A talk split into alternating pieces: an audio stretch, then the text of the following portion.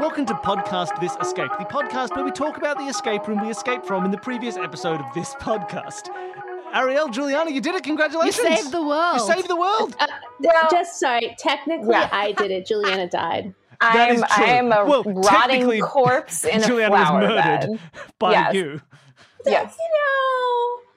And then my spirit helped you save all the other bees, and now you claim all the credit for saving the bees as I rot away. It's like those psychic detectives. They've taken all the credit, but the spirits are doing all the solving. They're not doing anything. It was very convenient because I have written at the top of my notes, hey, all of the maths that I've done for the bee sprays puzzle, I've just accounted for one bee player in that. I guess you can have multiple players and it won't really change much, but just think about it. Yeah, it was easy. I had not put any thought into the fact that you were two bees and what to do with that. It would have barely changed anything, but, it was good to make it simple. I still didn't think about it, so we simplified things. Yes, thank goodness I got murdered instead of having to double a number. That would have just, definitely the better fate there. But, yeah. There was, you guys were great. You did very well with the room. It was very fun to listen to you play through it. Very different structurally to your playtest. Yes, completely the opposite order of how I did it. Like everything was completely different to how I did it in terms of like the pacing of it. I do grant you did it the way I intended it to be done. Yeah, I'm the problem player. What sort of madness did you do?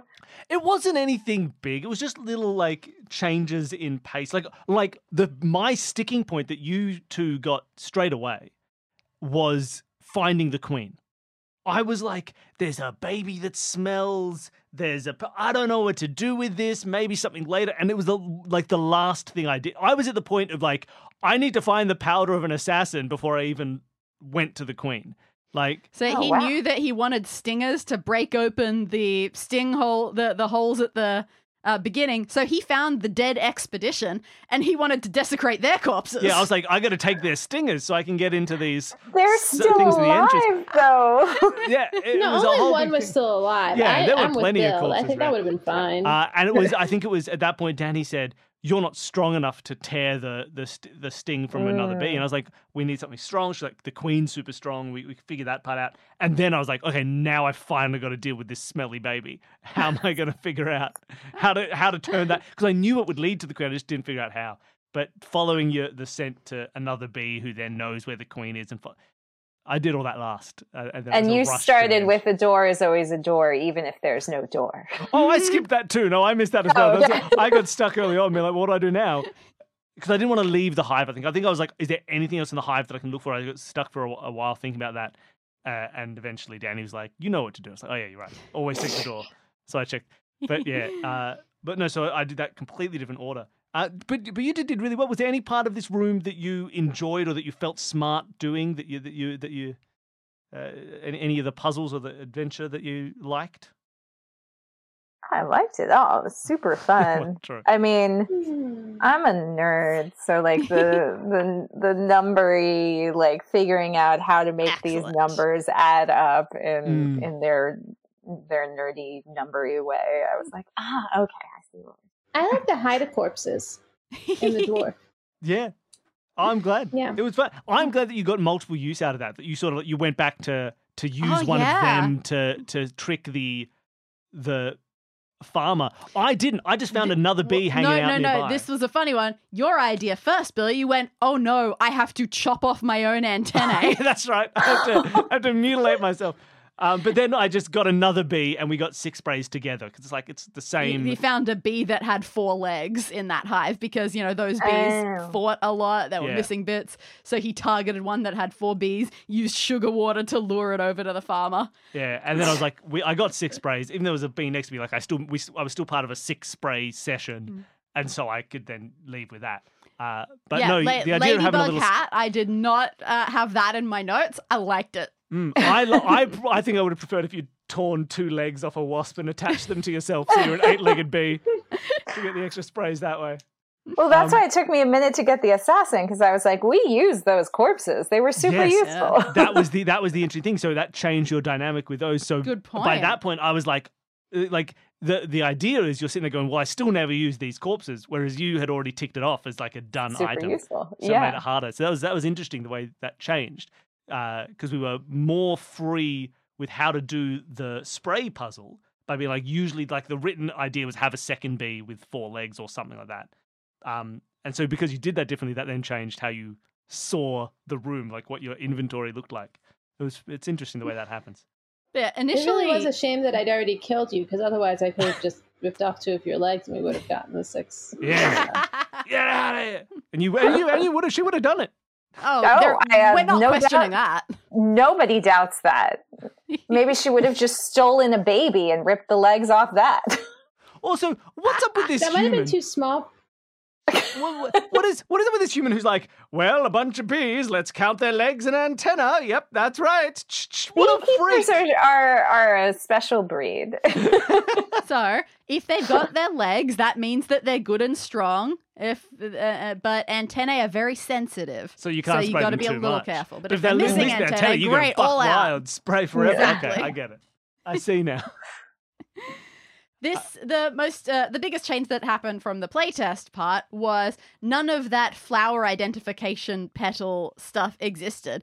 It initially started out as more or less just, you say, the bees started in the northwest, then they got attacked in the southeast, they fought in the southwest and didn't make it to the northeast, so they're probably somewhere between those two locations. Let's just look carefully and see if we find them. But ooh. Billy rightfully said, this feels like a puzzle needs to be here. Yeah, because it was kind of just like, you just sort of looked. It was just, look for bees. And it didn't feel unambiguous, sort of. Like, it didn't feel like there was a solution moment. It was like, are they maybe here? Oh, yeah, they're the bees. So eventually, just thinking about it, I came up with this idea of flowers with their names being hidden messages, and then just sitting and racking our brains going, okay, a human garden that has human things in it, that's obviously going to have the most stuff. I basically took this from one of our season one rooms, where the final puzzle in that room was you had to guess a special code word, and you had throughout the room been given three clues, which were like water, pink, and feathers, and the solution was flamingo. And so I wanted to do basically exactly the same thing as that to try to lead you somewhere. And then it was come up with some words that maybe a lawn gnome or something similar that you would find in a human garden. What are four words that you could clue to that? And then are there any flowers that have these in words? Their names? And oh my God, do not try to look up hidden flower names. Then it's just like, oh yeah, here's the hidden meaning behind the flowers that you pick. And it was awful. Or the amount of times trying to Google this, I just got list of girls' names that are flowers. Yep. I was like, yeah, I know. I get it. Rose. You could call a baby Rose. I know. Why would I even name a baby? Ariel's just going to take it from me. Don't get too attached. I wanted to get like one for man to indicate like a bearded man rather than a bearded dwarf, because there were loads of dwarf ones, but I didn't know that at the time, and so I just went for, are there any plants with man in the name? And it was just lots of websites saying, yeah, you can absolutely name a boy a flower name. There's nothing wrong with that. And it was just loads. So that's not my question. That's not what I wanted. Mandrake, isn't that a plant? Mandrake. It's not quite a flower, I don't know, but yeah, it's like is a mandrake. Root. Damn. Yeah. The closest we got was the naked man flower. And then you could have had a whole series, I thought that would take us into weird places. Oh yeah, there's a flower, there's a naked man orchid, and it's just an orchid that just has like two arms going up, two legs going down, and a little flower, little petal between the legs pointing downwards. It's like, that's the naked man orchid. Yeah, like a Vitruvian man. Yeah. With a big petal penis. Of course it's an orchid. Yeah, yeah, bloody orchids. No, I was very impressed. Like, you got that dwarf one very quickly in a nice sure way. You're like, let's look for a hidden beard, a false beard. Yeah, that's like I wanted to keep prompting you to keep talking because you were saying it. Like, obviously, it's one of those cases like on a quiz show or a game show or anything. Often you give a right answer, but not too specific, just in case the details mean that you've then gotten it wrong. But in your case, the more specific you got, the more right you were. Sort of shied away. You're like, can I look for a false beard? No, I'm just going to look at the dwarves. No, please. Please come on. I was going to look for a false beard, but then the spirit of Ariel was doing something. But no, it was really great. And I really liked that the it's nice playing with people who know escape rooms and who know like the structure of these things, because both of you are very good at looking in far enough to be like, where's the stopping point? Where do we need the puzzle? Oh, here's this. We're not going to have the information for that. Let's go over here. Oh, now let's check this. And like your understanding of the structure of how clues are given makes it so enjoyable to listen to you play, because you're never getting, there's no point where you're sitting there getting stuck on something that we're like, oh, they can't do that yet. They don't have all the clues. You know when you have the clues, and it was very refreshing. Even though Ariel tried to get through the maze. Being like, I'm going to try to bribe them with the dance. Oh, yeah. And be like, no, just a little bit. But like that we, you can take these different elements that you have. And all the ideas that like Ariel, like, I know we joked a lot about the baby thing, but it was clear. Like, it was this thing of like, we haven't used the babies yet. That's like a thing. We could have one. Maybe they'll take it. Maybe there's something there. And it, like, from an escape room logic perspective, makes perfect sense. It's just wrong. From a morality perspective, it's just morally wrong. But it was very it was puzzly correct. I was correct that we needed to bribe them. Yeah. Exactly. You knew exactly what to do, and you just hadn't checked the door, so you didn't have the sugar water, but. Within the structure of what you had, it was a perfect solution. It was just wrong. It is interesting. We've just recently started rewatching the YouTube series Escape with Janet Varney, and it's just, going through a quick half-hour escape rooms with a mix of people who either have escape room experience or who don't. And a lot of what you see, and I'd forgotten how much this was true, is of the new, inexperienced players not knowing how long to pay attention to something or what is relevant and what is set dressing, and just focusing on things not in quite the right way and not knowing how to filter appropriately. And you don't even realize that's a skill you gain, but then when we come back to watching you guys play, it's really obvious how much that is happening. We see that all the time with playtesting too, because it's a lot of people are very smart people. And so they, they can overthink their way through all sorts of craziness, where they will have something and they're like, oh, well, you probably have to, translate if A equals 1 and B equals 2, turn it into numbers and then do a math equation. And then you need to see the shape of the numbers and use those shapes. And they like go on this crazy tangent where it's like, no, just keep looking around. Like we would never make you do something so insane, but because they're not experienced in escape rooms and they're like, I'm here to solve things, they start going in all these crazy directions. For sure. And they don't have an understanding of the expectations. It is interesting every time you go into a new kind of experience. Like we find this whenever we get a new brand of at-home escape rooms, you've got to learn their language. You've got to learn what they find acceptable. Mm-hmm. And what their level of telegraphing is going to be like. Yeah. Did you enjoy being bees? Were you expecting to be a bee? I did enjoy being bees, although I was like, oh, colony collapse. Like it's such it's such a sad thing and very dire, and like, oh, okay. I wish it was so it's not easy happening anymore. You fixed it. Yeah, you fixed it. You saved the world. Yeah. Well, Ariel fixed it. I'm dead. No, your dad helped. It was a sacrifice. Losing one to save many. Noble sacrifice. Yes, sacrifice. Do you feel that it would be possible for a real escape room to incorporate, to have a beehive-themed room where you are bees? Where you are bees, yeah. Could you pull this off in real physical space?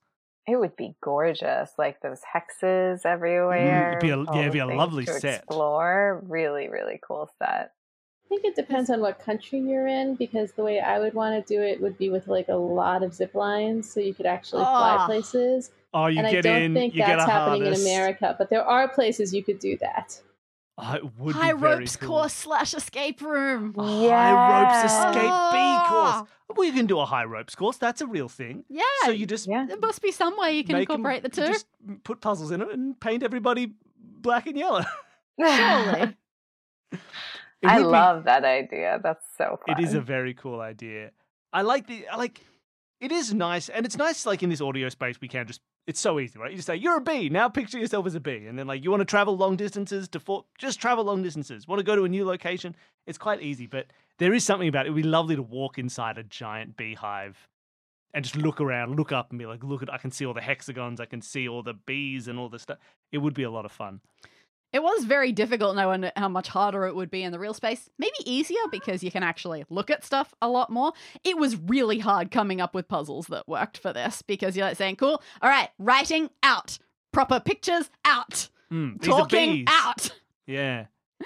So yeah, it wasn't easy, which is why I'm glad I've transitioned to slightly shorter rooms, so I didn't have to try to come up with too many different puzzles for this sort of thing. Initially, I have in my notebook from ages ago all of my different room locations that I want. I had Anthill as one of them. Okay. Yeah, that'd be really cool. I just thought, you know, the different tunnels, a hive mind sort of thing seemed important. And then at some point in recent weeks, I went, wait a second, I don't know anything about ants, except that they have something on their midsection called a petiole. Thanks, university.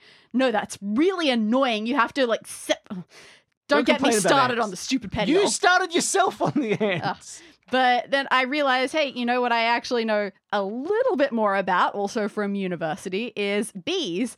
One of the big assignments that we had to do in university was they had taken, there were apiaries on campus, and they had stuck some cameras inside the hives, super close-up cameras, and they had recorded bee dances. And they gave us a map of the university, and they told us, here is the hive, where is the honey? Where is the pollen they're talking about? You had to interpret bee dances yourself? Yeah, we had to interpret their bee dances and mark them off on a map. You had to translate a bee. You followed a bee's directions. That was so cool. That's insane. How do they actually direct? What do they do? Okay, so I'm pretty sure that it was based around the sun rather than cardinal direction. So it was like, where is the sun at this point? So maybe we also had to know what time of day it was. Don't really remember. But so they make little figure eights, but the angle of their figure eight is important for telling you the angle that they were flying. And they would do a bunch of figure eights. And then at some point when they're doing their middle stroke of the figure eight, they waggle, they vibrate themselves, and how long they vibrate for was a direction mark, was a time marking, and I think it was like 1 second per kilometer or something like that.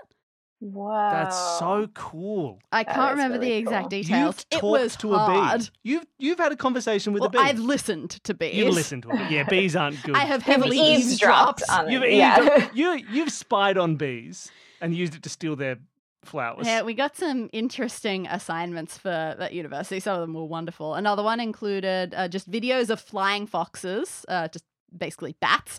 And we just had to watch hours of footage and write down all of the behaviors we saw. Just everything they did. Literally, all the behaviors. That sounds more boring than talking to a baby. But yeah, so I just took literally anything that I knew about bees and then Googled some more little stuff about bees, which included stuff like, what colors can bees see? Which seems to be blue, green, and ultraviolet. That's all we needed. And then looking up, hey, it turns out that only normal bees die when they sting stuff because of the shape of their stings. Queen bees can sting whatever they want. Look at that. Everyone who played this room learned a lot about bees. As well we should. We should all know more about bees. Well, look, we won't keep you any longer. It was lovely to have you play. If you want to know more about bees, you can find out yourself. Look at bees closely to see if they've got little pollen bags. It's so cute. Everybody look at bees in your personal life. Now... is there anything at the moment that the two of you are working on, any fun, like escape roomy projects or anything that you want to talk about that you can send people to? There's one thing which we're going to be talking about soon, but we'll give you a little teaser for, which is that we're working on a very cool environmental activism project. That save the bees? Yeah, part of it. I mean, save the climate. Yeah. But I have been saying recently that I felt, should I be getting more political with my escape rooms? Apparently so. There's a lot of work that we could be doing in the world, and so we are hoping to use games to help with that. Excellent. I'm so excited. I think that's all we can say about that project. Yeah, we'll leave that as a mysterious tease. We can say opened somewhat recently at Universal CityWalk at Universal here in Orlando. We were able to consult on the Great Movie Escape. So that is a Jurassic World themed escape room and escape park would be awesome. Escape room and a Back to the Future escape room. So those are open and people can go play, which is super fun. I have seen so many exciting images and teasers of things like that on the internet, and just going, no, why are you so far away? I know. We are big Back to the Future fans. Would love to check out. That's very exciting. Very cool. Wonderful. And of course, there's other people can still, I'm sure, buy Escape Room in a Box and various things. In a Box is still available. There's 4 games out now, including the two most recent, which is Time Drifters, Isabelle's Story, and Kira's Story. And then our updated take on the murder mystery party, where you get to all be a different character and figure out all the information. That series is called Crimes and Capers, and it is out from Renegade Games. So you can look it up. There's 3 different games in that series. And then you can still buy the Secret Neighbor party game, which is based on the Hello Neighbor video game, which is a fun social deduction game. So all of these things are available. Our website is www.wildoptimist.com, and it has links to all of our products. Wonderful. And there'll be links in the show notes to all that stuff as well. And I'm sure you will be able to find those box games, because I know that we have them down here in our local shops. Yeah, we do them at the local board game store. That's awesome. And then we steal them. We steal them from the shelves because we feel like we're owed them. Oh, wonderful. Well, thank you so much for coming on the show. It was so much fun to have you playing through the rooms. Thank you so much. This was so much fun. Yeah, lovely. Getting to be on the show. And thank you, Danny, for making a fun B room for everybody. I'm glad that I finally got a B room out. Wonderful. All right. What do you think? Oh, B plus. You can get an A. An A for A, B. You get A, B. Positive. Wonderful. And thank you, everybody at home, for listening. If you enjoyed the show and you want to help support what we do, you can always sign up for our Patreon. It's been recently revamped, the Patreon. So there's a whole bunch of new tiers. We've got a bunch of new stuff coming out next month. There's for the $5 donors, you still get all the bonus audio. You can hear the playtest that we've been talking about. $10 donors now, there's access to a new vlog that's coming out every month where we'll talk about behind-the-scenes stuff and detail how we do things and design principles. Still a little digi handwritten card. Still get a little handwritten card. There's $20 donors can get a monthly quiz that we do, be part of our big trivia club and all this. There's a whole bunch of fun stuff there and lots of little tiers. So if you haven't signed up before, sign up now. And if you don't want to sign up, that's also fair. Just leave a review, tell a friend, jump online and spruik the show to everybody you've ever seen. Wonderful. Well, thank you, everybody, for listening. Thank you again. Thank you so much, Ariel and Juliana, for being here. And bye, everybody. Bye. Bye.